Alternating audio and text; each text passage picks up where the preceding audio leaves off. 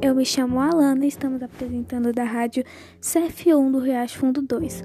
Hoje eu vim contar a história da grande pintora Frida Kahlo. Era uma vez uma casa azul brilhante, próxima à cidade do México, onde vivia uma garotinha chamada Frida.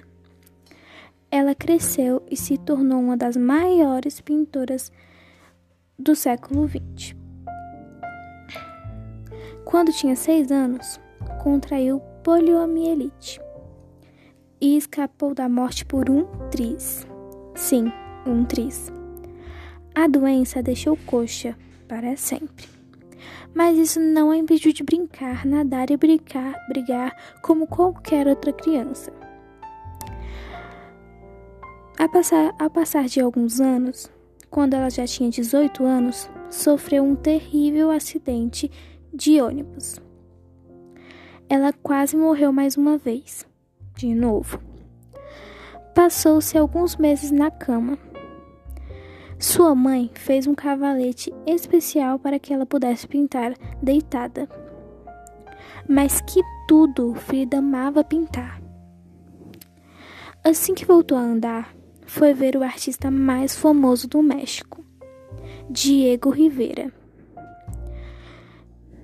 Minhas pinturas são boas? perguntou a ele. As pinturas dela, delas eram incrível, ousadas, brilhantes e belas. Ele se apaixonou totalmente por elas e por, e por Frida.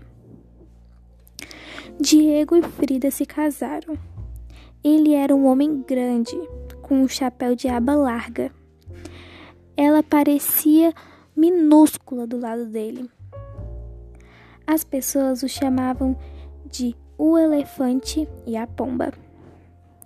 Frida pintou centenas de belos altos retratos durante a vida, muitas vezes cercadas pelos animais e pássaros que tinha. A casa azul brilhante onde viveu e foi preser...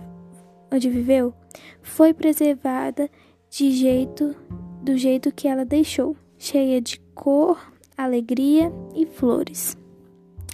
Ela nasceu 6 de julho de 1907 e morreu 13 de julho de 1954, no México. Tchau e espero vocês para o próximo episódio.